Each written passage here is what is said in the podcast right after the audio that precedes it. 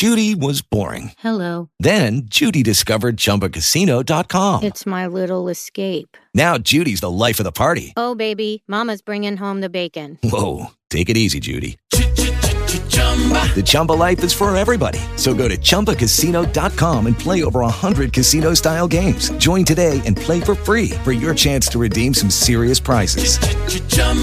ChumbaCasino.com.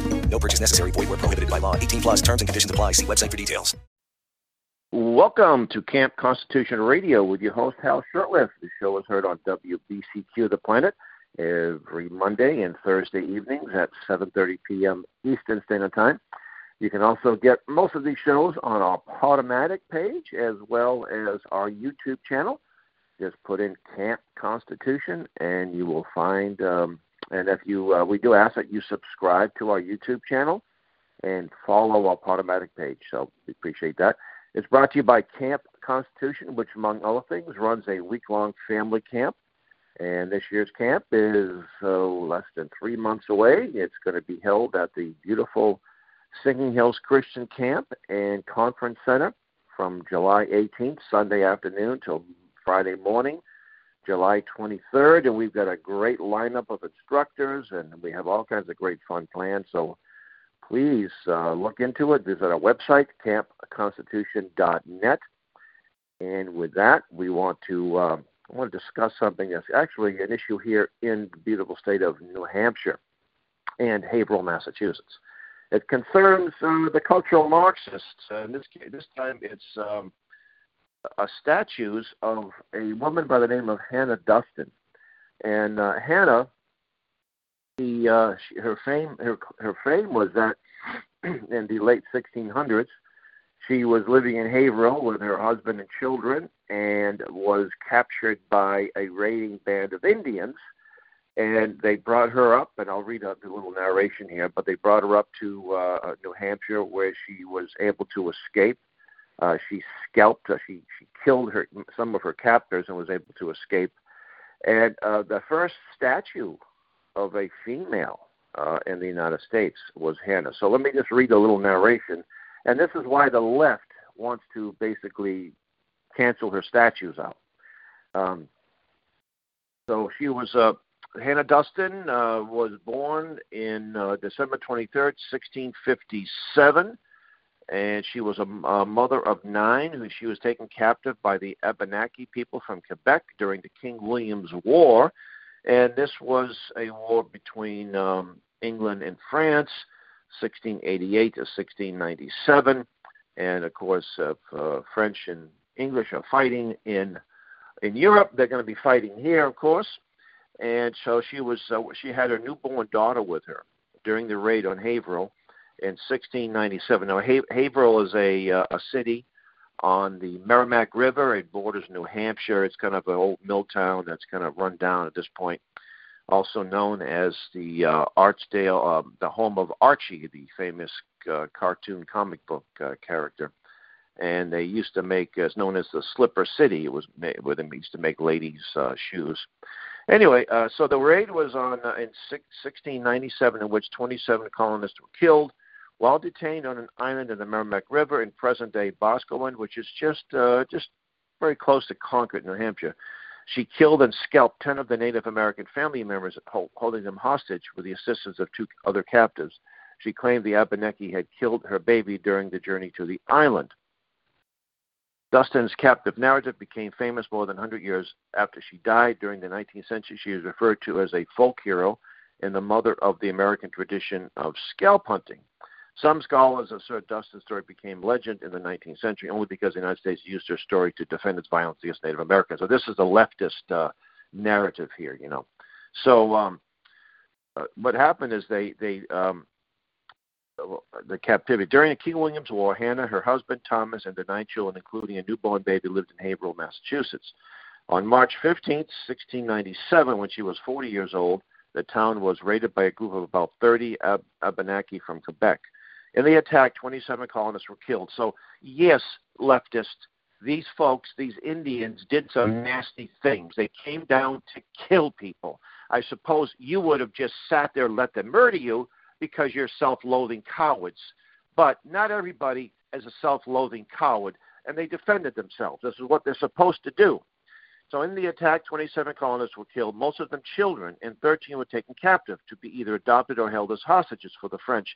Hannah's husband Thomas, who was building a new brick home about half a mile away, fled with eight of the nine children. The Indians captured Hannah and her, and her nurse, Mary Neff, and set fire to Hannah's home and forced the two women to march into the wilderness. Hannah carrying her newborn daughter, Martha, according to the account Hannah gave to Cotton Mather. Along the way, her captors killed six day old Martha by smashing her head against a tree. So you see, they burnt her house down, they viciously murdered her little baby, and killed a b- bunch of people in her in Haverhill. What was she supposed to do? What would have you would you have called nine one one? Would you have uh, saying kumbaya? Oh, this is what people did back then.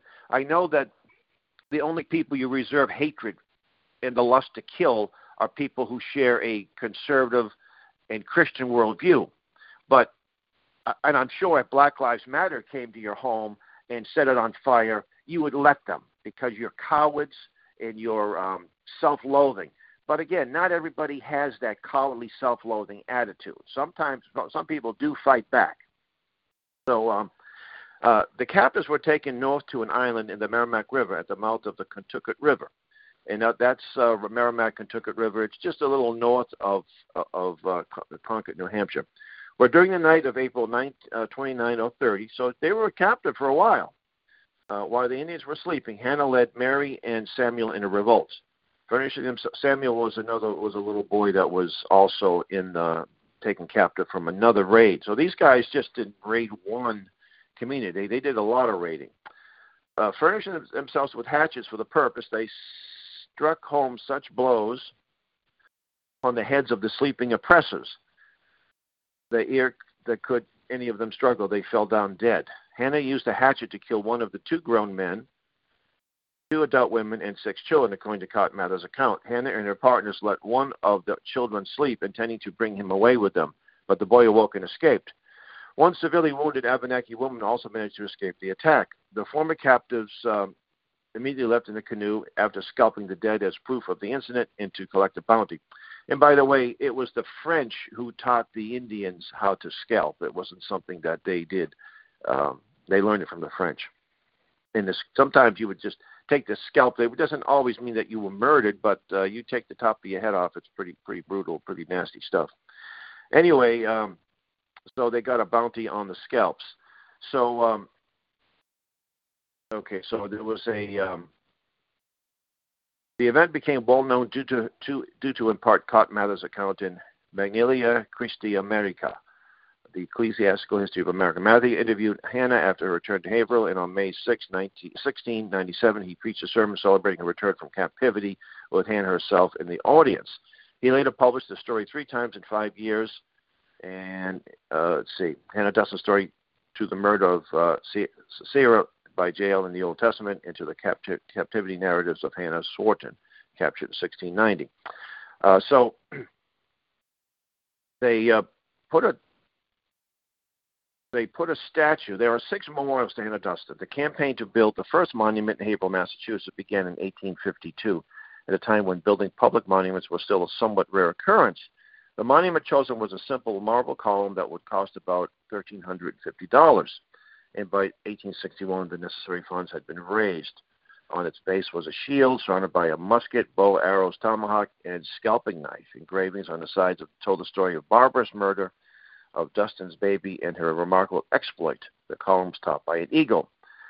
And so that was uh, that was a statue in Haverhill and uh, then there was another statue put in in um, Boscawen. Um, let's see.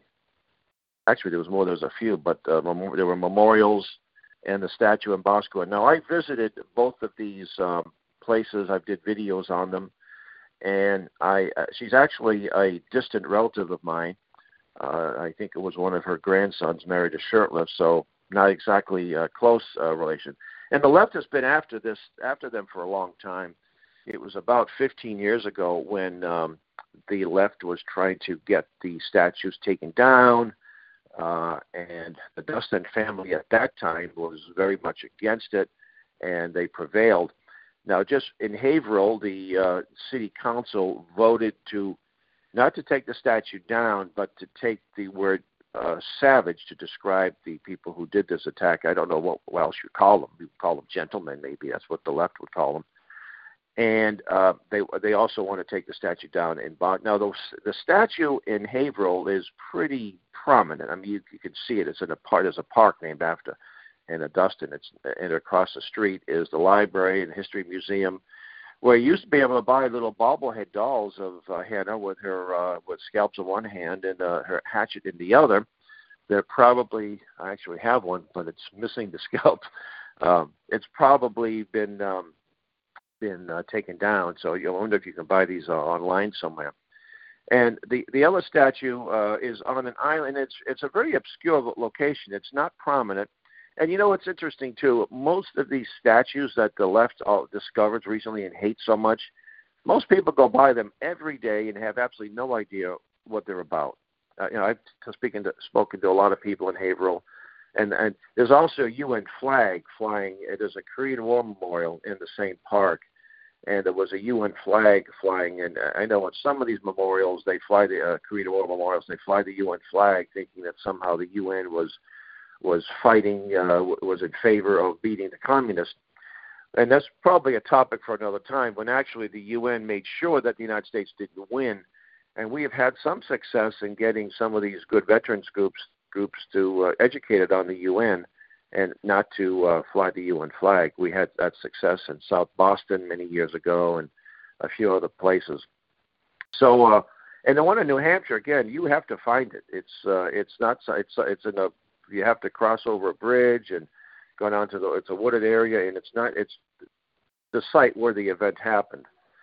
And now because they say that uh, these these statues were put up there, these are racist statues because they were put up here at a time when we were expanding westward and we were trying to justify our brutal attacks against the Indians. Well, yes, there's no question that there was lots of things. Uh, there was a we, the Indians have been mistreated to say the least. In many, in some case, in some cases, not all. Um, and this was not an example of us. And again, a statue in Little Haverhill, uh, I don't think spoke. Uh, you know, trying to justify it. It's it's as if they're reinterpreting these statues.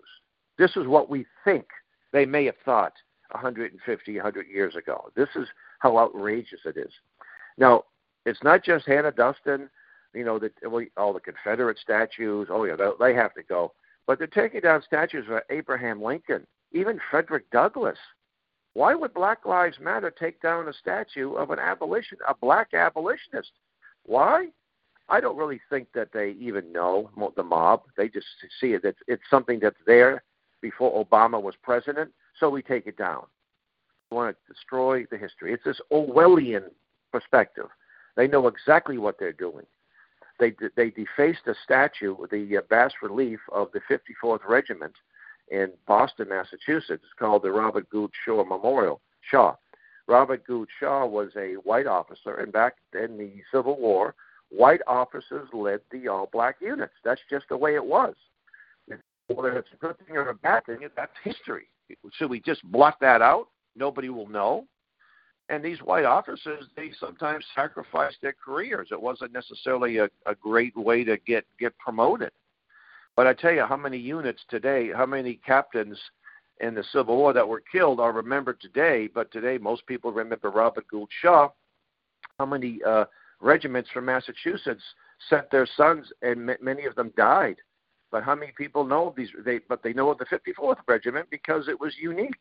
It was the first all-black unit so why would you want to remove that statue?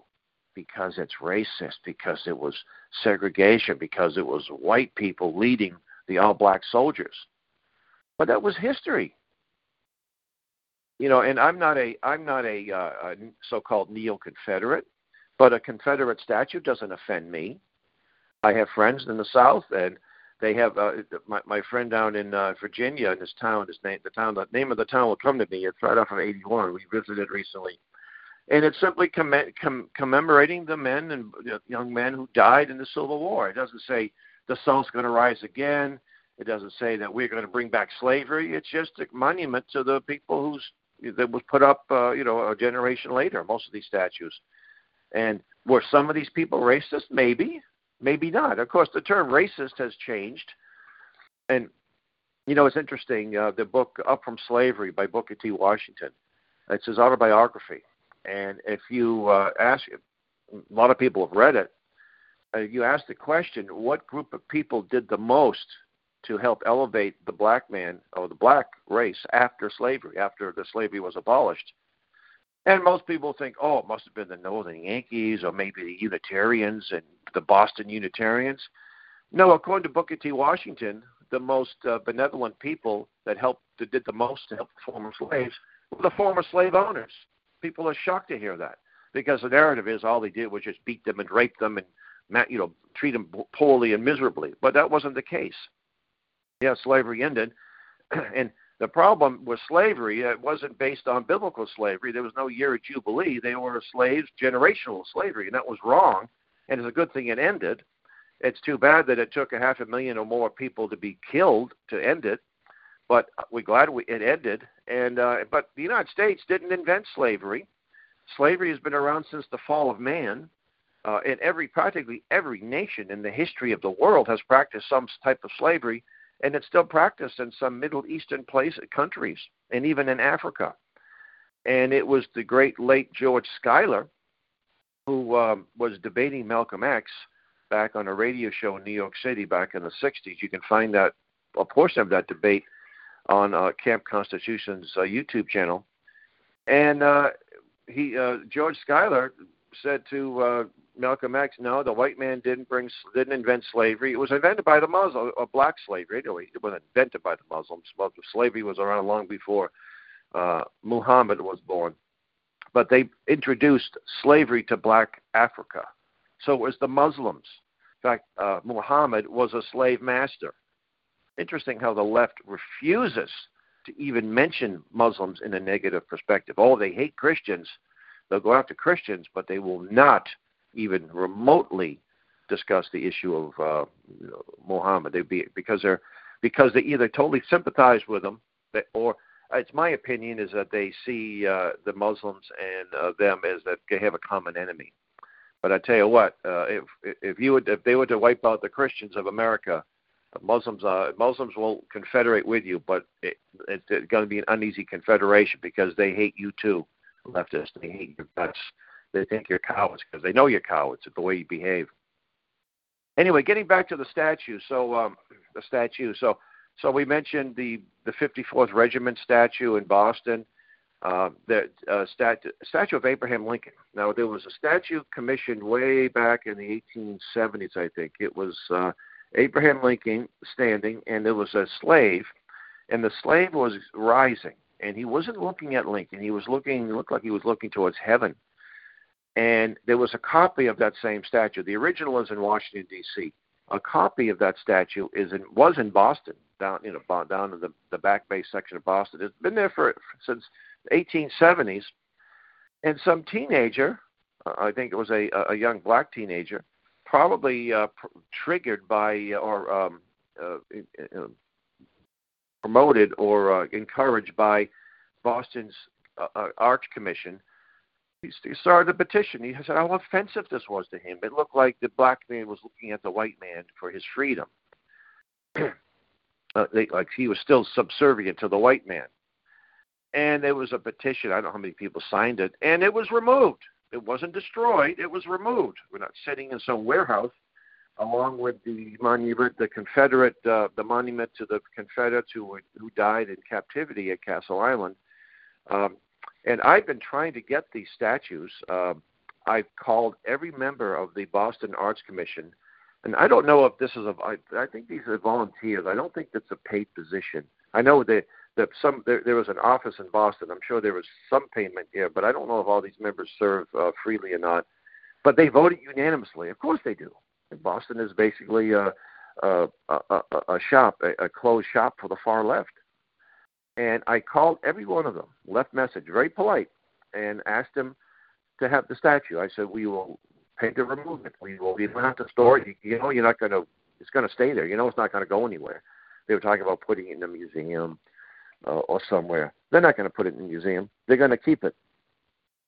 They're going to keep it there as long as long as they possibly can, and you know, so it's just taking up space. And so this is what we have to do, folks. We have to push back. We have to know our history. We have to appreciate our history. And it's not just happening in the United States, by the way. It's happening all over the United. It's happening all over the world. You know, the far, especially in the English-speaking world. But we have to defend our history. We have to defend what we stand for. We have a great country. Yes, there are things that we did were wrong. Every single country in the world. And you know what's interesting? No matter how far leftist a Frenchman is, they don't hate France. No matter how far left an Englishman is, they don't hate England. No matter how far left a German is, they don't hate Germany. But here in the left, they hate America. They want to see it destroyed. I mean, imagine being a leftist in Germany. Germany doesn't have a they, have a kind of a tough history. They don't have much of. They don't have a legacy of freedom. They were involved in two horrible wars. They committed uh, not they, certain Germans committed horrible crimes. Uh, but yet they're pr- they're proud Germans. The French they they had slavery. They did some unspeakable things historically. But they don't hate France. Yeah, but France still a great nation. England was a great nation. England, you the good far outweighs the bad. And so here in the United States, we have more freedoms. We have afforded more freedoms to more peoples in the history of mankind, and they want to destroy it. What and what do they want to replace it with? They don't always tell you what they replace it with, but they're Marxists. They're communists. They want to replace it with communism. You know, in the Bible, in, in the New Testament, Jesus said uh, he was talking about hypocrites, and he said you should take the log out of your own eye before you take the speck out of your brother's eye. And so let's let's examine these leftists. They have a history of racism. Karl Marx himself was a racist.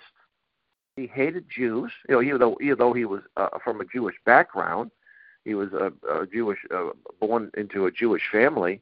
He wrote a book called A World Without Jews. Most people don't know that. He hated blacks.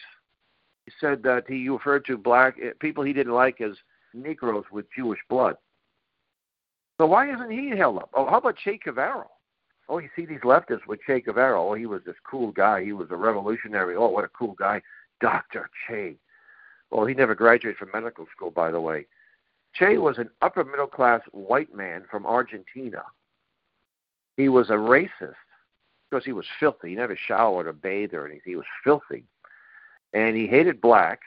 He hated homosexuals. He hated rock music. He hated the hippie culture. He had nothing but contempt for them. And he took a special delight in executing homosexuals. So why isn't that brought out? Why is his his his lifestyle glamorized? They made a movie about the the, the, the diaries. I forget what they're called, the motorcycle diaries or whatever. They glorified this guy. He was a creep. He was an evil person. So why don't you leftist? Uh, how about Jack London? Oh yeah, Jack London wrote some great uh, some great novels. We visited his home in California, his homestead, and it was interesting. He was a pioneer in agriculture. He did experiments. You think he would be a conservative Christian, uh, conservative uh, free market advocate, but he was a socialist and he was also a racist. When uh, when uh, Jack Johnson won the heavyweight title, he was the first black man to be a heavyweight champion. Jack Johnson was the one we need to find a great white hope. Yeah, look it up, folks. He was a racist. How come he's not held accountable? How about the International Socialists early on? They didn't hire, they didn't want blacks. In fact, many of the unions were created as a way to keep blacks out of the workforce. Yeah, you didn't know that. Yeah, people hired blacks a lot of white businessmen and companies hired blacks, but the uh, the, uh, the some of the whites didn't like that, so they formed unions to keep blacks out of the shop, keep keep them out. And you ask any honest socialists, and they'll tell you that, but most of them aren't honest. Yeah, so take the log out of your own eye, leftist, before you take the speck out of our eyes. Anyway, so I think we just need to let our voice be heard. So I'm, you know, I'm going to be communicating. I'm going to write a letter to the Concord Monitor uh, later on today. Uh, that's the daily paper where I saw this article. Uh, in fact, it was a headline. I think it was Saturday, this past Saturday. I'm thinking it must be a really slow news day when a, a little, an obscure statue, and a really obscure statue, because you wouldn't know it was there. You drive by it, you wouldn't know it. I think it's a sign that says historical marker, and you don't even know what the sign says. You have to pull over and see it. And the one in Haverhill, people drive by all the time. They don't even know what's there. Oh, Hannah Dust. Oh, yeah, yeah. What? Who's she? But again, it doesn't matter. Uh, so these so-called racist statues, anything that was there before Obama was president has to go in the eyes of the left. You know, back at, in the French Revolution, uh, these folks uh, got so to the point where they changed the calendar. They changed because the seven days is a Christian is a Judeo-Christian concept that had to go. So they started a ten-day week. Didn't work very well. Uh, you know, the body uh, after six, seven days, seven day was a day of rest, and so they even even the, the these vile revolutionaries that murdered the poor, hated the poor, and murdered so many of them, chopped their heads off, brutal fashion they uh, had to revert back to the seven day uh, calendar. So God will not be mocked. and I believe that we will prevail because we uh, we we have to prevail, folks, if we're going to stay free. But uh, and I think this 1619, I think it's going to backfire on them. It's what it's going to do. It's going to do two things. It's going to create more Antifa uh, types, and it's going to create more racists. That's that's that's what it's going to do. Uh, and once you know, the, the New York Times is the ones that created this filthy thing, 1619 Project, introduced by the New York Times. The New York Times, when uh, back in the 30s, when Stalin was butchering people, left millions of people starving, forced starvation, they sent their reporter, Walter Duranty, and he said, I've seen the future and it works. And they've never, ever recanted. Never. And they won't. They won't double down. But it's nice to see that these papers are losing – big time circulation, not just the paper circulation, which is down 50 or 60 percent, but also the online. And you know, they, they I get the New York. They was getting their emails, and of course, after so many articles, they want to charge you. I said, no way will I ever pay give these people a cent of my money. And then you have to. We, uh, one way to do it is just to support uh, other sources. Um, news. I get Newsmax, and it's not perfect. I don't agree with everything I see on Newsmax, but it's a far cry from um, from the uh, mainstream. So, uh, and there's some great publications. The Epoch, I think it's pronounced Epoch Times. Uh, some people say Epic, but it's pronounced it's spelled E-P-O-C-H Times. Uh, and this paper has come a long way. I used to see it about 20 years ago, and other than being very anti-communist Chinese, it was a little bit more to the left and establishment. But it's come a long way. It is a good paper. They are no holds barred, and uh, you can get an online version, and you can also get the um, uh, hard copy, and I do recommend it. And by the way, I'm not getting a commission from them. And then there's some local uh, publications. Um, you may have a local publication in your community.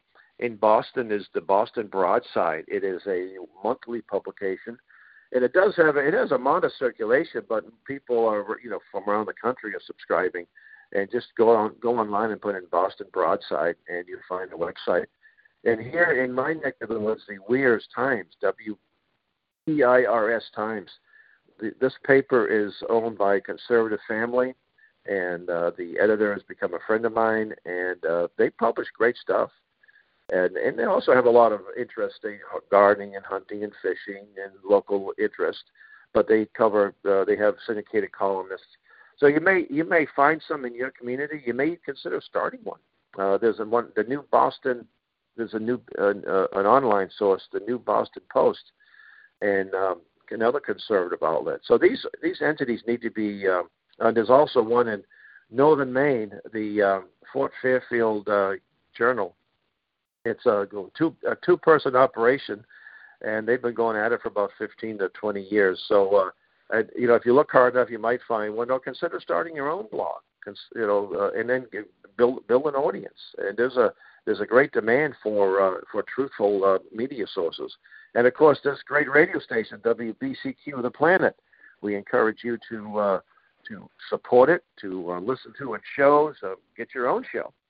And with that, we will uh, sign off. We want to thank you for listening. You've been listening to Camp Constitution Radio on WBCQ The Planet. Until next week, may God richly bless you. Hello, it is Ryan, and I was on a flight the other day playing one of my favorite social spin slot games on chumbacasino.com. I looked over the person sitting next to me, and you know what they were doing? They were also playing Chumba Casino. Coincidence? I think not. Everybody's loving having fun with it. Chumba Casino is home to hundreds of casino style games that you can play for free anytime, anywhere, even at 30,000 feet. So sign up now at chumbacasino.com to claim your free welcome bonus. That's chumbacasino.com and live the Chumba life. No purchase necessary. Group. Void were prohibited by law. See terms and conditions. 18 plus.